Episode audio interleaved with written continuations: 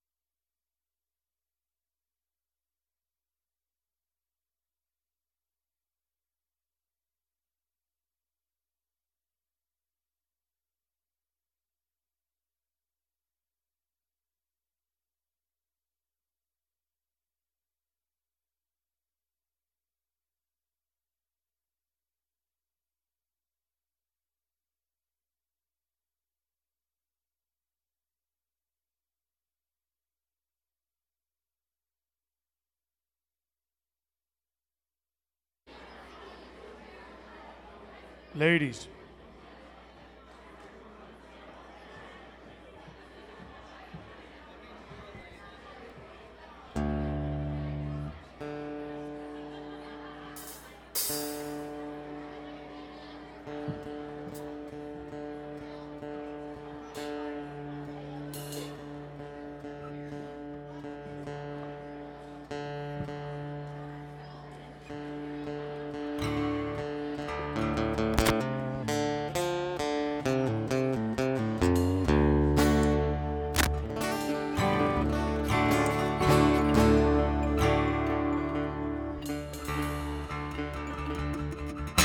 Ready, drummer?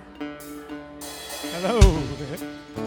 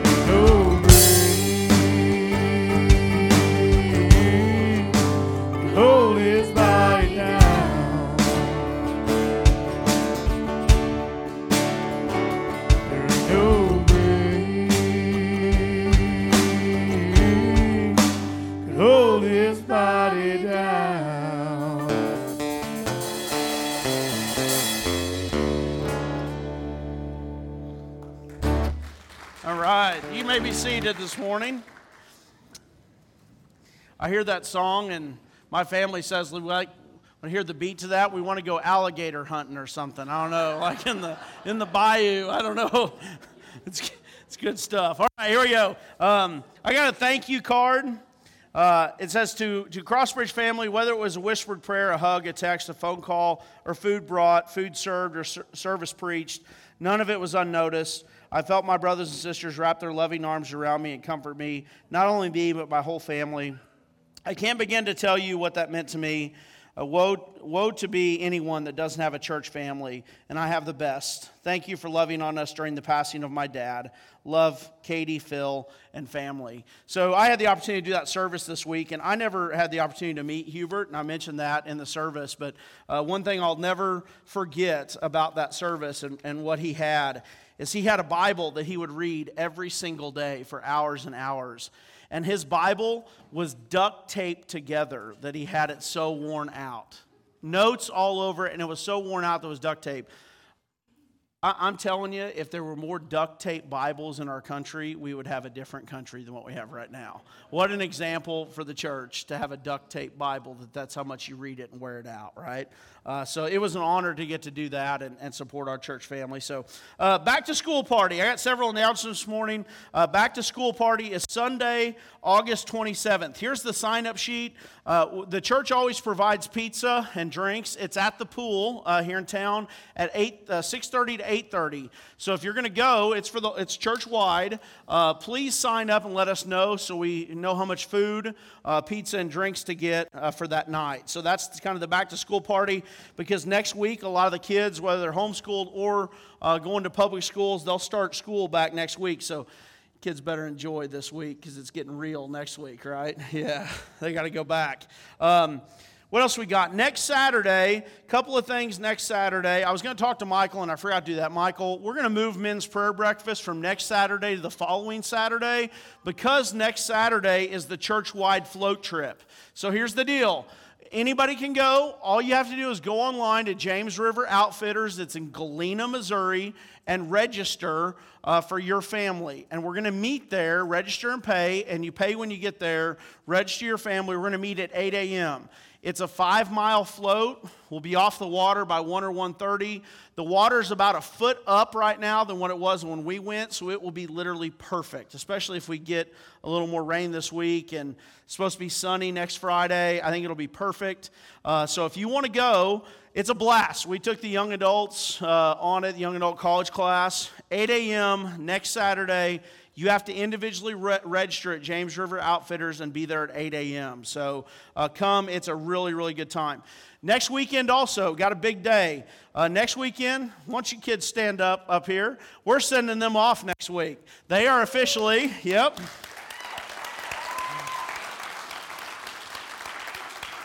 They are officially taking over Freeway in Sanford, Florida next week. So, next Sunday after the morning service, uh, we have a, a, meal catered for the whole church, so you can come and celebrate Trey and Savannah getting sent off to, to uh, Florida for Freeway. Uh, that's what we're supposed to do, church. I mean, literally, we're supposed to raise up new leaders and send them off to do ministry, and that's what they're going to be doing. They're leaving next Sunday. It, it's an opportunity for us as a church to bless them also. So bring a card, a gift card. They're expecting a beautiful baby girl. No, boy? Boy? Boy, my bad. Boy, uh, what's going to be a beautiful boy, too, right? He's going to look like the preacher, hopefully, right? Uh, beautiful baby boy. Uh, and so you'll have an opportunity to bless them, give them a gift card, give them something to take to Florida with them, uh, but a big meal after services to honor them next Sunday uh, after church. So thank you, kiddos. All right. Uh, and hey, we had another baby born. I don't think Hannah, Hannah's probably not here. She's had this baby this week, but uh, I sent this out. Hannah and Andrew had a baby girl. I'm getting this right. A baby girl. Uh, so they're doing good. Reach out to them this week. I know he's working a lot of hours, and she could definitely probably use some help with meals, ladies. So you you you coordinating that, Dana?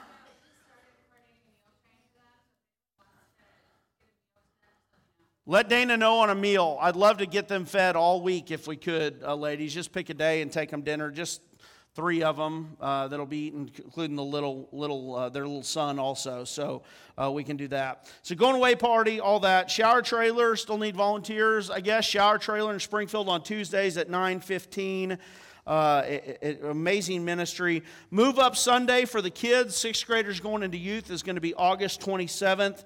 Also, we're getting around that time uh, of year again, the shoebox ministry. So, we're going to start getting a list out because we, we pack shoeboxes for Franklin Graham's Samaritan's Purse, and they get sent around the world for kids around the world uh, at Christmas time. So, there's lists every single month. We will have the list for you for you guys to, to start bringing stuff in for the shoebox ministry excuse me and then saturday men's uh, men's prayer breakfast saturday august 26th is going to be men's prayer breakfast. Michael you good with that? Okay. Saturday august 26th is men's prayer breakfast. And then mike why don't you come up here about the uh, ladies house and give them an update you and kim and just you wanted to say thanks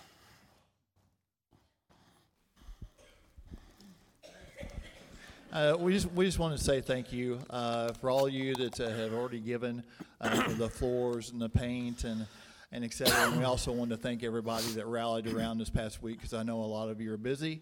And uh, you came over, and uh, we got one side of the duplex totally painted, and then we're getting ready to start on the other one this week. And we couldn't have done it without you. There's just just no way on either end. So we just want to say thank you very much. All right, perfect. Thank you guys. And new flooring's going in uh, when? Probably this week or next week?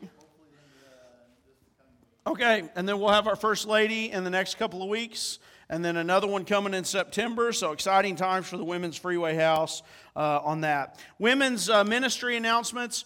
C- coffee ladies this week, Wednesday morning at 8:30 a.m. at Grillo's uh, for breakfast, and then they're going to have a short five-minute meeting concerning the women's retreat uh, next Sunday, August 20th, right after the morning service. So if you're going on that women's retreat that a lot of you signed up for, they'll have a meeting. You can have it just right up here in front. We'll have we'll have it right up here in front of the church next Sunday. So anything else I forgot because I had a lot today, so I may have forgot something. Men's Bible, yes, I'm sorry. No men's Bible study tonight. No men's Bible study tonight. They, uh, a lot of the guys are going to be gone. So, anything else? Had something in the back? Somebody else?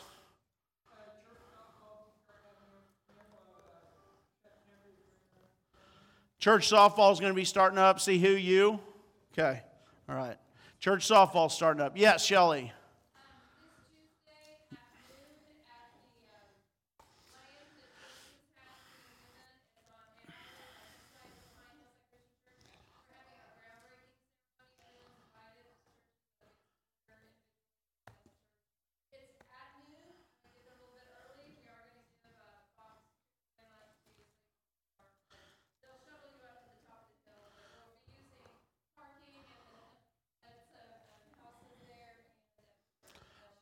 I got the email on that, Shelly, and I apologize I didn't have that. Yes, huge, huge deal. We've been raising money for this for several years.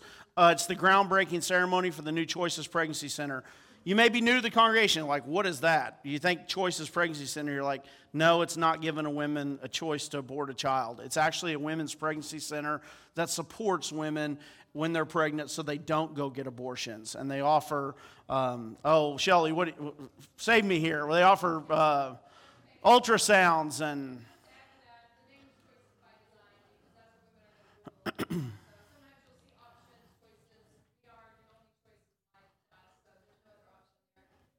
ultrasound kid uh, women's classes men's classes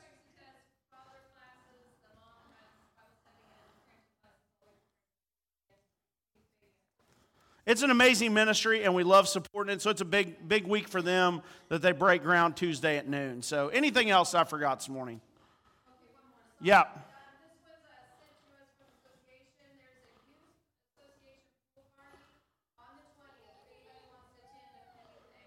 Youth association pool party on the 20th okay so that's next sunday night and okay. And text me that and I'll, I'll announce it next week too. Okay if you would stand this morning let's take up our morning offering and have our time of uh, worship uh, this morning So bow, bow your heads with me as we pray. Lord Jesus, again, I come to you thankful, Lord, that we can be here this morning and we can give back to you, God. And so as we give back, we want to give you our best, Lord. We want to give it joyfully and cheerfully.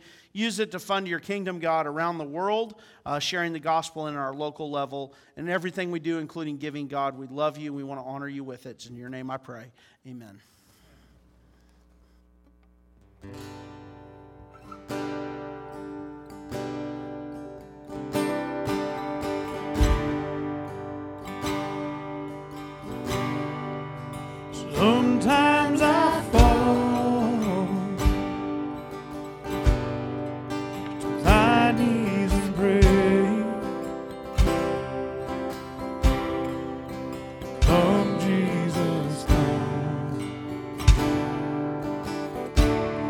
Today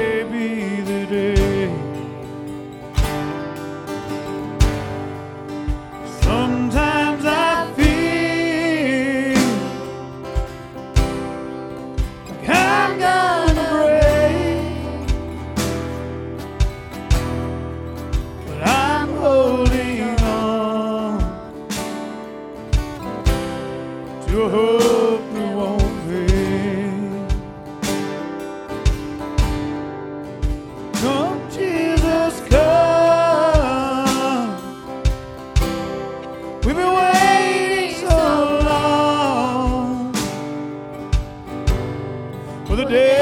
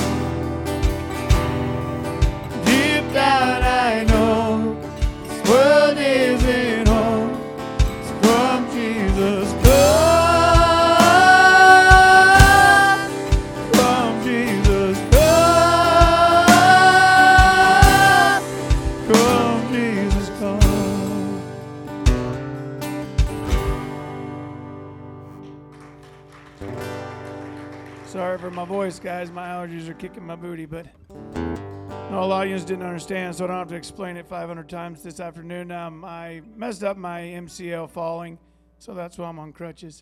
And uh, yeah, so let's forgive my voice and let's praise the Lord. I mean, it don't really matter what you sound like, does it? We're just supposed to make a joyful noise, so I'm just going to make a joyful noise today. All right, ladies, this is yours. I've through the desert.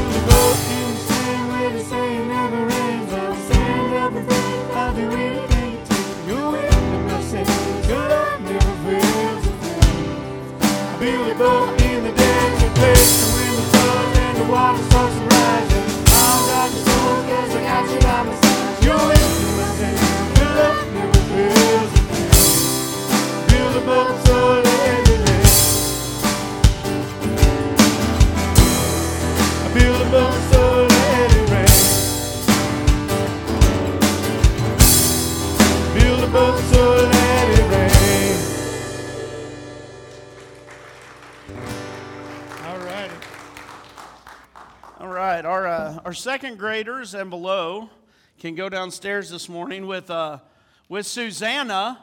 Susanna and Charleston are doing the children's church this morning. So, kids, break them in good, okay? This is their first time ever doing it. So, break them in good. Turn to your Bibles to Genesis chapter 21. Genesis 21. We're going to read 1 through 3. After we read that, I'll have you. Break them in, Frank, okay? Do that for me. I'm sure you will, young man. Good job. We'll read these three verses, then I'll have you sit down and, and I'll read the rest. Genesis 21, 1 through 3. It says this The Lord visited Sarah as he had said, and the Lord did to Sarah as he had promised. And Sarah conceived and bore Abraham a son in his old age at the time of which God had spoken to him.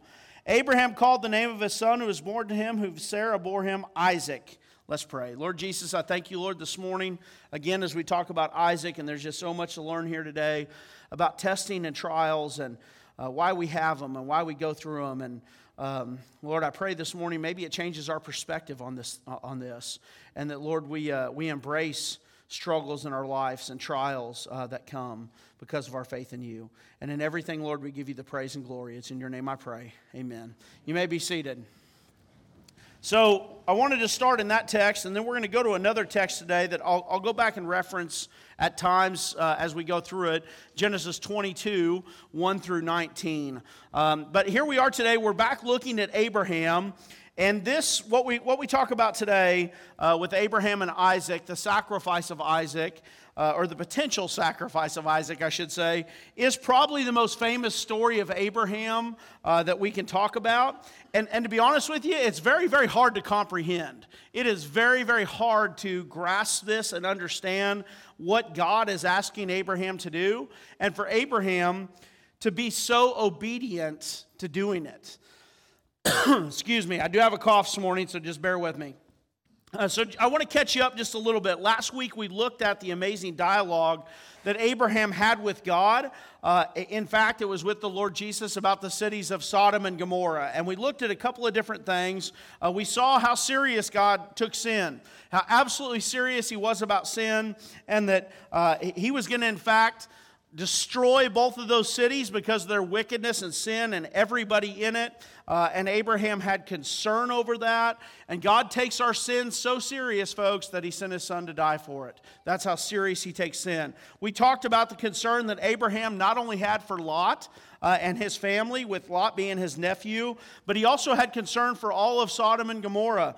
Uh, he knew that those people were lost. And we should have that same kind of concern for a lost and dying world around us. And, and, and we, when we become Christians, it's not about us anymore. It is absolutely not about us. It's all about Jesus and sharing his gospel, sharing the gospel message, and serving him. Finally, we notice the boldness that Abraham had, excuse me, in talking uh, with God. He was literally standing face to face with the Lord Jesus uh, and if you remember, the Hebrew of that literally says he was close enough to him to kiss him. That's really, really close. And it was, it was bold of, of Abraham to get that close to the creator of the whole universe. Think about that. And Abraham had boldness because he had been declared righteous before God. And now, as his children, brothers and sisters, we can approach the throne of grace boldly and come before God boldly in prayer uh, and talking with him and lay our requests at his feet because of the salvation that we have in him. Now, to catch us up just a little bit, Sodom and Gomorrah are destroyed. Sarah has given birth to their son Isaac, just like God had promised. And now we come to chapter 22, and this is probably the highlight of the faith that Abraham has uh, in God. And I want to start off uh, in verse 22 with a couple of verses this morning, verses 1 and 2. And so, if you would turn to 22, 1 and 2, it says, After these things, God tested Abraham and said to him, Abraham, and he said, Here I am. He said, Take your son, your only son Isaac, whom you love, and go to the land of Moriah and offer him there as a burnt offering on one of the mountains of which I shall tell you. Whew. Now, here, think about this. Abraham has longed to have a child with Sarah. They have prayed for a child. She has, she has advanced in age, long past child rearing years, and God tells them, You are going to have a son, and I'm going to bless you through this son, and I'm going to make him, into a mighty nation, numerous as what? The stars in the heaven. Uh, and and, I, and it, it's going to come through your son Isaac. And then now, here in chapter 22, you have God telling Abraham, Go and offer your son as a sacrifice, a burnt offering. And I want to focus on one word this morning. We're probably not done with Abraham totally, but I want to focus on one word. And the word is test. He tested him. The word test in the Old Testament and the New Testament literally means to prove by trial. So, why would Let's start with this foundational question Why would God test Abraham?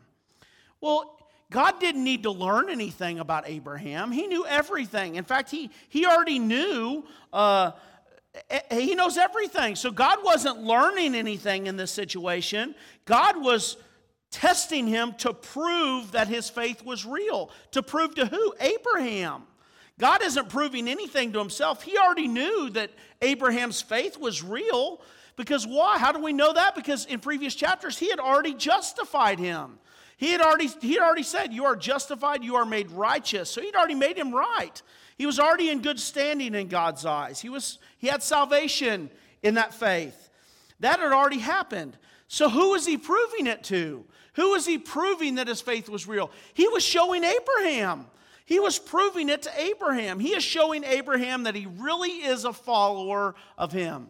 He's, he's proving that to Abraham. He's showing him that there is no trial, no test in his life that he wouldn't be able to overcome by his faith. There was nothing that he could go through that he wouldn't be able to overcome by his faith in God. And, and if you remember, though, about Abraham, ironically, folks, this is something that Abraham struggled with. He struggled with really trusting God in times of struggle or trial. You think about two times in Abraham's life. We talked about one of them already, but two times in Abraham's life, he told people that Sarah was his sister and not his wife.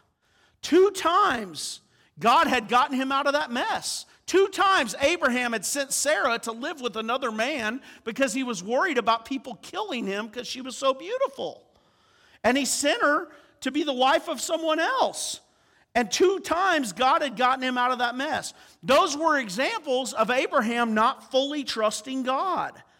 Now, Abraham is asked to sacrifice the most precious thing in his life his son Isaac.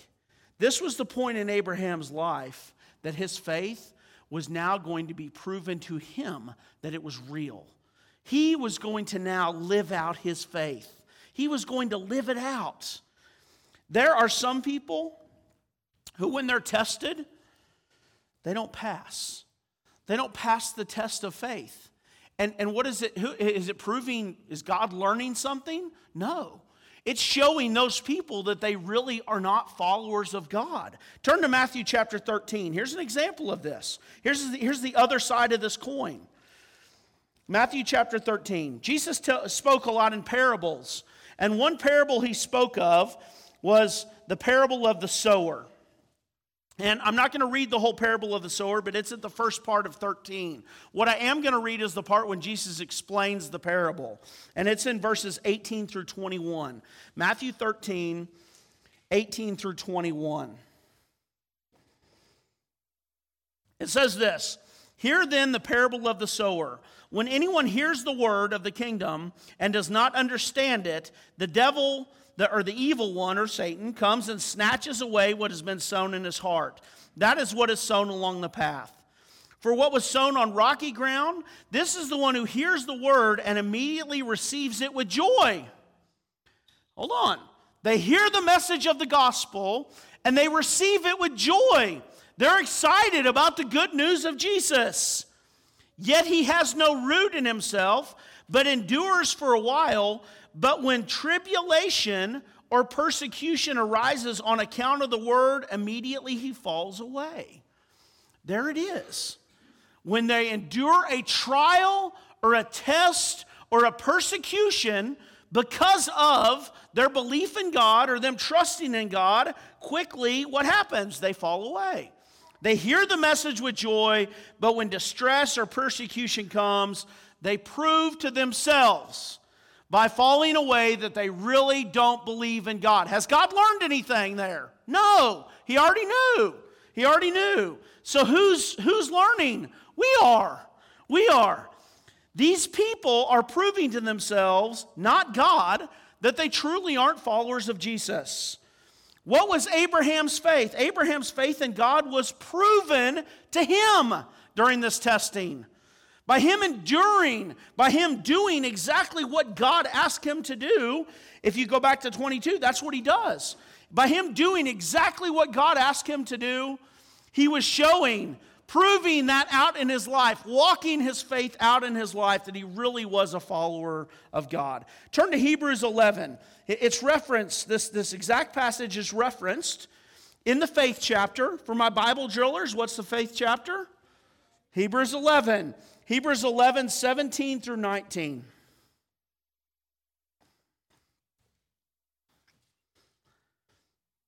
Hebrews 11, 17 through 19.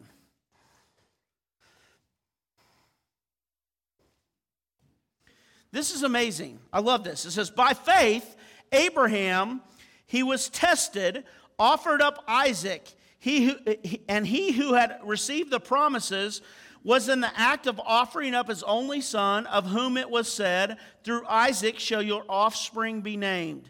He considered that God was able even to raise him from the dead, from which, figuratively speaking, he did receive him back. So, what's, what, what's, what's that say about Abraham? Abraham, God had said, I'm going to make a great nation out of your son Isaac. I'm promising all this to you, and it's going to happen through Isaac. But then God says, Go sacrifice Isaac.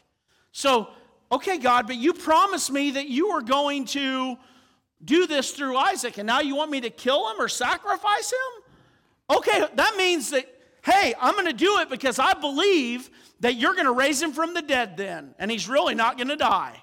That's how much faith Abraham had, and, that's, and that was his being lived out. He knew. Here's the whole thing. You think, man, that's, that's crazy. But he knew that there was nothing impossible with God. How do we know that? Because God had showed him that with the birth of who? Isaac. You remember from the verse last week when Jesus, when the Lord Jesus is talking to Abraham in Genesis 18, Genesis 18 13, it said, The Lord said to Abraham, Why did Sarah laugh and say, I shall indeed bear a child now that I am old? Is anything too hard for the Lord? At the appointed time, I will return next year and Sarah will have a son. That's what God told him. Is anything too hard for me, Abraham? I mean, think about it. I created the mountains. Jesus says, I created the mountains. I created the oceans. I created everything. You don't think I can make a baby? That's what he was telling Abraham and Sarah. And you know what? She laughed. And, and Jesus says, Is there anything too impossible with God involved? Just trust me. What happens? God delivers on his promise. And what happens? Sarah has a baby. Abraham had seen that there was nothing impossible with God. So, even God, even if you ask me to sacrifice my son Isaac, I know that you can raise him from the dead because there's nothing impossible with you. That's faith. That's him living out his faith. He had saw that play out in their lives. Go back again. Go back, go back again. I know I covered it, but just to, just to make sure we have it. Genesis 17, 15 through 19. And God said to Abraham, As for Sarah, your wife, you shall not call her name Sarah, Sarai, but Sarah shall be her name. I will bless her, and moreover, I will give you a son by her. I will bless her, and she will become, and, and she shall become nations. Kings of people shall come from her. Then Abraham fell on his faith face and laughed and said to himself, Shall a child be born to a man who's a hundred years old? So shall Sarah, who is ninety years old, bear a child? And Abraham said to the Lord, Oh, that Ishmael might live before you. God said, No, but Sarah, your wife, shall bear you a son, and you shall call his name Isaac. I will establish my covenant with him as an everlasting covenant for his offspring after him. He remembered that God had promised him, I am going to establish a covenant not with Ishmael. We talked about Ishmael. Remember who Ishmael is? Yeah, the servants, the servant's son. I'm not establishing a covenant with him, God said. I'm establishing one with Isaac. And I promise you, Abraham, that your lineage, that it's to be, he's going to become a great nation through Isaac. And what happens? But God, you're wanting me to kill him? Okay, I don't know how it's going to work, but I believe you can raise him from the dead, and there's nothing impossible with you. I just trust you, God. I'm going to do what you want me to do. That is faith. That is faith being played out. That is faith. He had faith in God that was now going to play out all throughout this. He had faith. That is faith. So listen to me. When God is testing us, and God tested Abraham, when we go through trials, it's not for God to learn anything. It's for you to learn. It's for me to learn. It's for our faith to grow. It's for our faith in God to grow. Because what does testing do? Here's the second point testing leads to maturity and blessing. Now, I want to make sure we get this right. Please don't think that everything in your life is testing. It's not. Sometimes we go through things because we make stupid decisions. Well, I'm going to go buy a vehicle that I cannot afford, and oh, look at me. God is sending me through these so many financial trials because I've I, I have this vehicle. No, no, no. You were dumb and bought a vehicle that you couldn't afford, and now you can't pay for it. That's not a trial. A trial is you're enduring something because of your faith. You, you, God is testing you to see if you show your faith. Get, put more faith in me. And what does that lead to? Here's the second point maturity and blessing. So please don't chalk up everything in our life to, well, I'm getting tested by God. No, some of it's because we sin and we make bad decisions.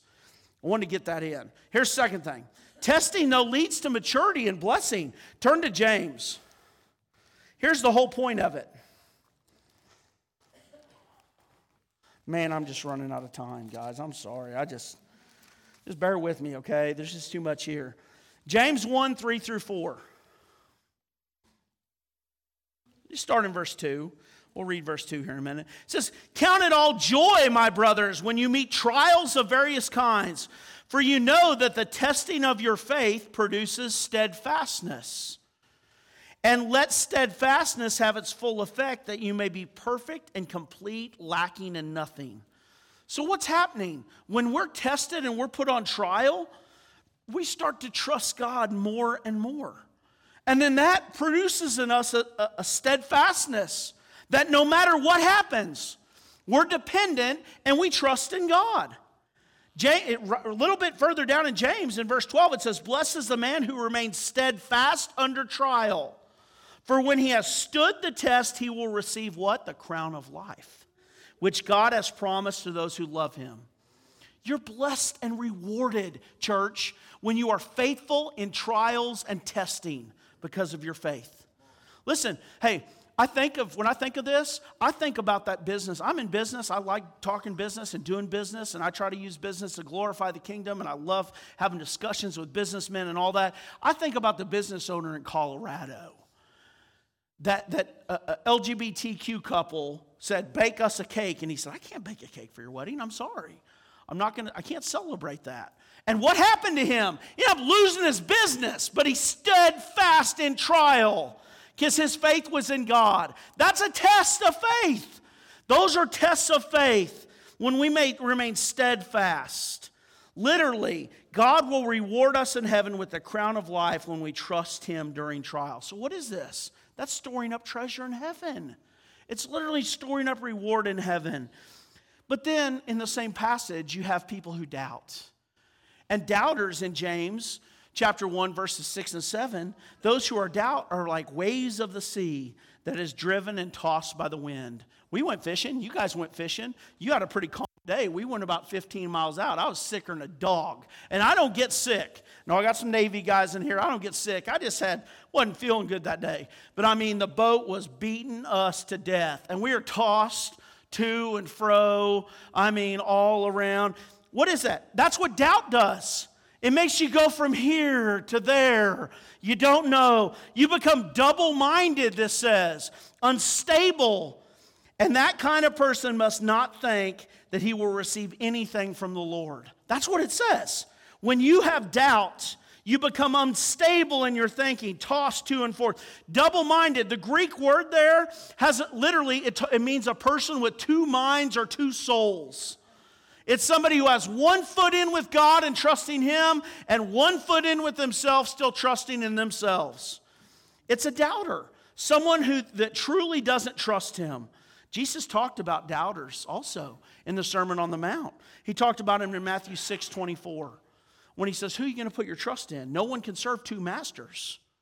Either you hate one and you love the other, you'll be devoted to one and despise the other. You can't serve God and money. He's using the parable of God and money there. One of two masters, who are you going to serve? Doubters are double minded, are restless, they're confused in their thoughts. Confused in their actions and behavior. You know what happens with their life? One day they're serving God, the next day they're living a life of hell. That's a doubter. They're just back and forth. They're always in conflict with themselves, torn by inner conflict. They can never lean on the promises of God and just trust Him. And what is Hebrews 1 or Hebrews 11, 1 through 3? They don't have saving faith. Listen, you can't be certain of something and also doubting at the same time. Those two things don't mix. It's double mindedness. It's double mindedness. When we trust in God, when we put our faith and trust in God when we're going through testing and trials, what happens? Our faith grows in Him even more. We depend on Him even more. We become closer to Him and trust in Him more, resulting in what? Maturity and blessing. You know what some people need to pray for this morning? For testing and trial. Think about that. You pray for testing and trial, you're going to have to depend on something. If you depend on the Lord Jesus Christ, guess what happens with your faith? It grows. You become stronger. You become stronger. And that kind of ties me into the third point. Many times we look at testing and trial as a bad thing. We look at it like, oh, woe is me, I'm going through this. James says, find joy. What does it say in verse 2? Count it all joy, my brothers, when you meet trials of various kinds. Now, I, I, I can't put myself in Abraham's mind, but I'm sure Abraham had to travel. I didn't look it up, maybe I should have, but he had to travel a good distance to where God wanted him to offer the sacrifice. I'm sure he had time to think about this. This, uh, and, and you know what? I don't know that it would be a joyous journey. I don't know, but he did it. I'm telling you what the word says, and it says when we go through trials and testing, we should count it as joy because it's an opportunity to grow in the Lord. Now, listen, that's a hard thing to grasp. To be joyful, even when we're going through testing and trials in our life. But when we are putting point two into practice and understanding that it leads to us to be more mature and leads to blessing, then you know what that starts to create in you? Joy. It's, it starts to create joy. When you know that you're growing in your faith, when you know that you become blessed because of this, there is great, listen, there is great contentment in life, church, when you turn your keys over to the Lord Jesus Christ. There is great contentment when you say, God, I don't know, but you know, and I'm just going to follow you and be obedient to you. Whatever that means. What is, what is the saying of freeway? Trey, hopefully you use it in Florida. What do we say, football team? Pay attention. You guys, what do we say when we break a huddle? I know you're not forgetting. Say it. Do the next right thing. Do the next right thing. What is that? That is putting one foot in front of the other and just doing the next right thing and following God. When you do that in your life and you're trusting Him with your decisions, you know what you have? Contentment. You have contentment. You, when you realize that everything is His, is for Him, and is in His control, there is joy and contentment in your life. Your, your joy and contentment then is not found in things of this world. It's not found in your circumstances. It's found in Christ. That you have contentment in your life. There's contentment. Here's another verse. This is one of the best verses in all Scripture. Romans 8 28. I think this is a Bible drill verse, isn't it? Is it? Somebody say it, Bible drillers. We know it. You got it. All right. We got some work to do. And we know that for years ago, it wasn't this year's. Okay. We got work to do. And we know that we know that for those who love God, all things work together for good for those who are called according to his purpose. We know that God loves his children and he's going to work things out for his good and his glory. So while he's doing that, what are we supposed to do? Just trust him. Just trust him. He's going to make it all work for good. I think also we have to remember, and I'm closing, that we have to remember what our home address is. Listen, my home address is not Marshville, Missouri. I pray this morning that your home address is not Marshville, Missouri. Your home address is where? Heaven. Heaven. Listen, one day you're not going to have any more trials. Do you know how short our lives on this earth are? You know short? We are here one second and we're gone the next. It's short. One day, there's not any more trials. There's no more pain. There's no more heartache. There's just an eternity with Jesus in heaven. When you focus on eternity, you know what starts to happen? You have joy. Because you know that no matter what you're going through, it ain't going to last forever. It can't last forever. Because one day I'm going to take my final breath here and I'm going to be absent from the body and be present with the Lord. So no matter what we're going through is going to end one day. So head up, smile on your face, and let's let's have fun. Let's be joyous through our trials and struggles. Why? We know we have a promise. Revelation 21 4 says what? He will wipe away every tear from their eye. Death shall be no more. Neither is there shall be mourning, nor crying, nor pain anymore, for the former things have passed away. Keep your eye on the prize. You know what happens when you don't keep your eye on the prize? When you don't keep your focus on Christ? It's a good example. It's found in Matthew 14. I'm not going to read it. Read it this afternoon. Matthew 14, 22 through 33. Jesus says, Peter, get out of the boat, son. Come on, you want to come to me? Get out of the boat. Peter's focused on Jesus. But then he starts to look at everything going on around him and the waves crashing. And what starts to happen to Peter? He sinks. He sinks. And Jesus grabs him he pulls him up. Keep our eyes on Christ. When you're going through stuff, just keep your eyes. Peter got scared of the storm around him. He took his eyes off Jesus. I'm closing with this this morning. When you're facing trials and testing, don't cry about it. Find it joy. Keep your eyes on Christ. Study His Word. Spend time in prayer. Be with your brothers and sisters in the church. When you're going through a hard time, don't run from the Lord and His children. Get the children around you.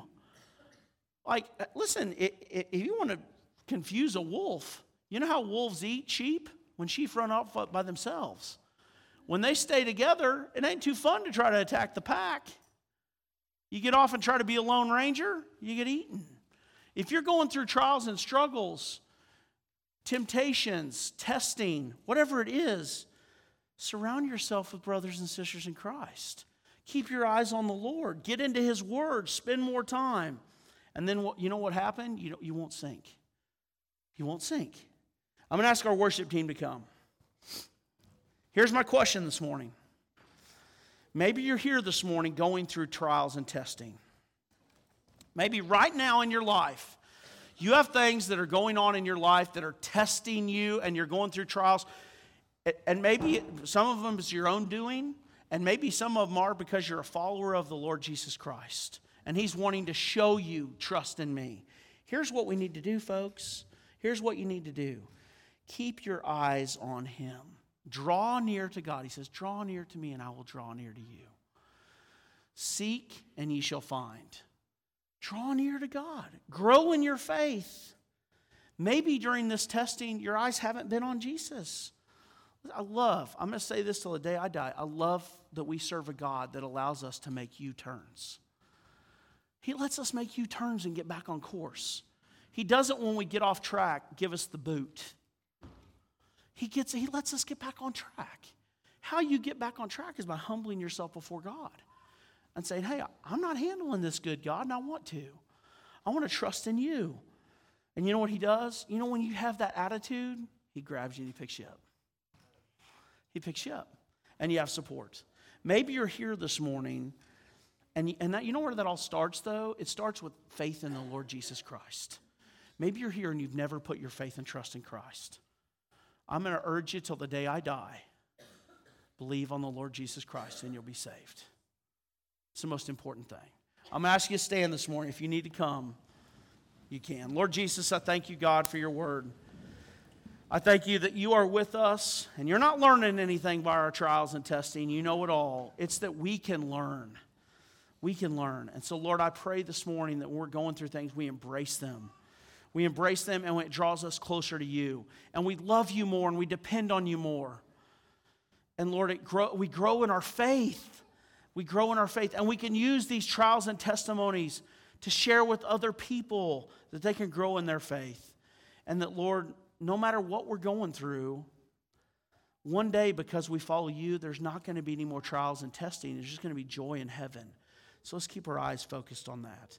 In all things, Lord, we give you praise and glory. In your name I pray. Amen.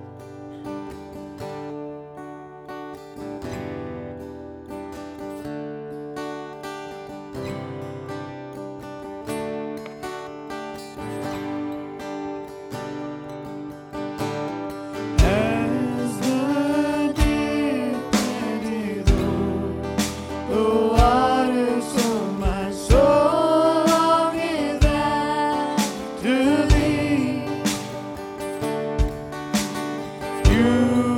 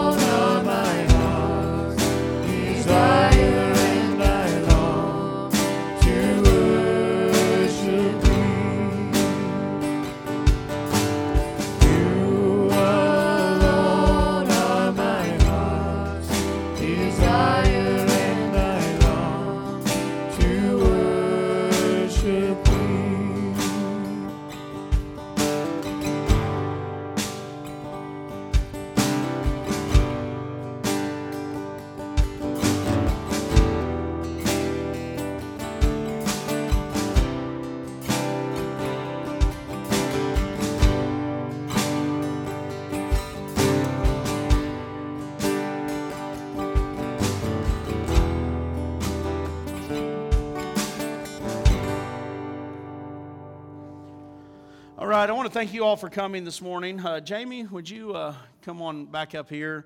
Uh, while she's coming, you, you know, this, I don't know why I just thought of this kind of stuff uh, while I was standing up here. And uh, maybe you're like, well, I don't really go through any testing and trial for being a follower of Christ. Get ready for it. If you, if you want to really uh, be effective in our world, just take a biblical position out there.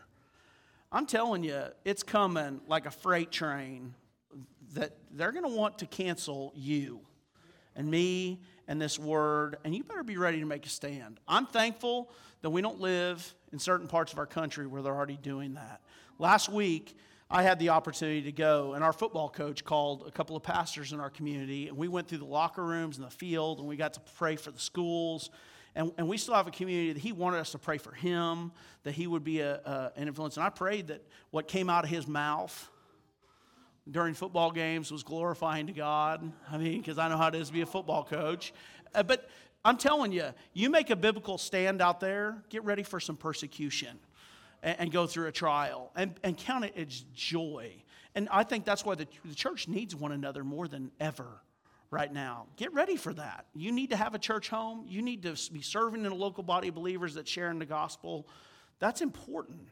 Being a part of just coming on Sundays, not enough, church. Not anymore. Not anymore.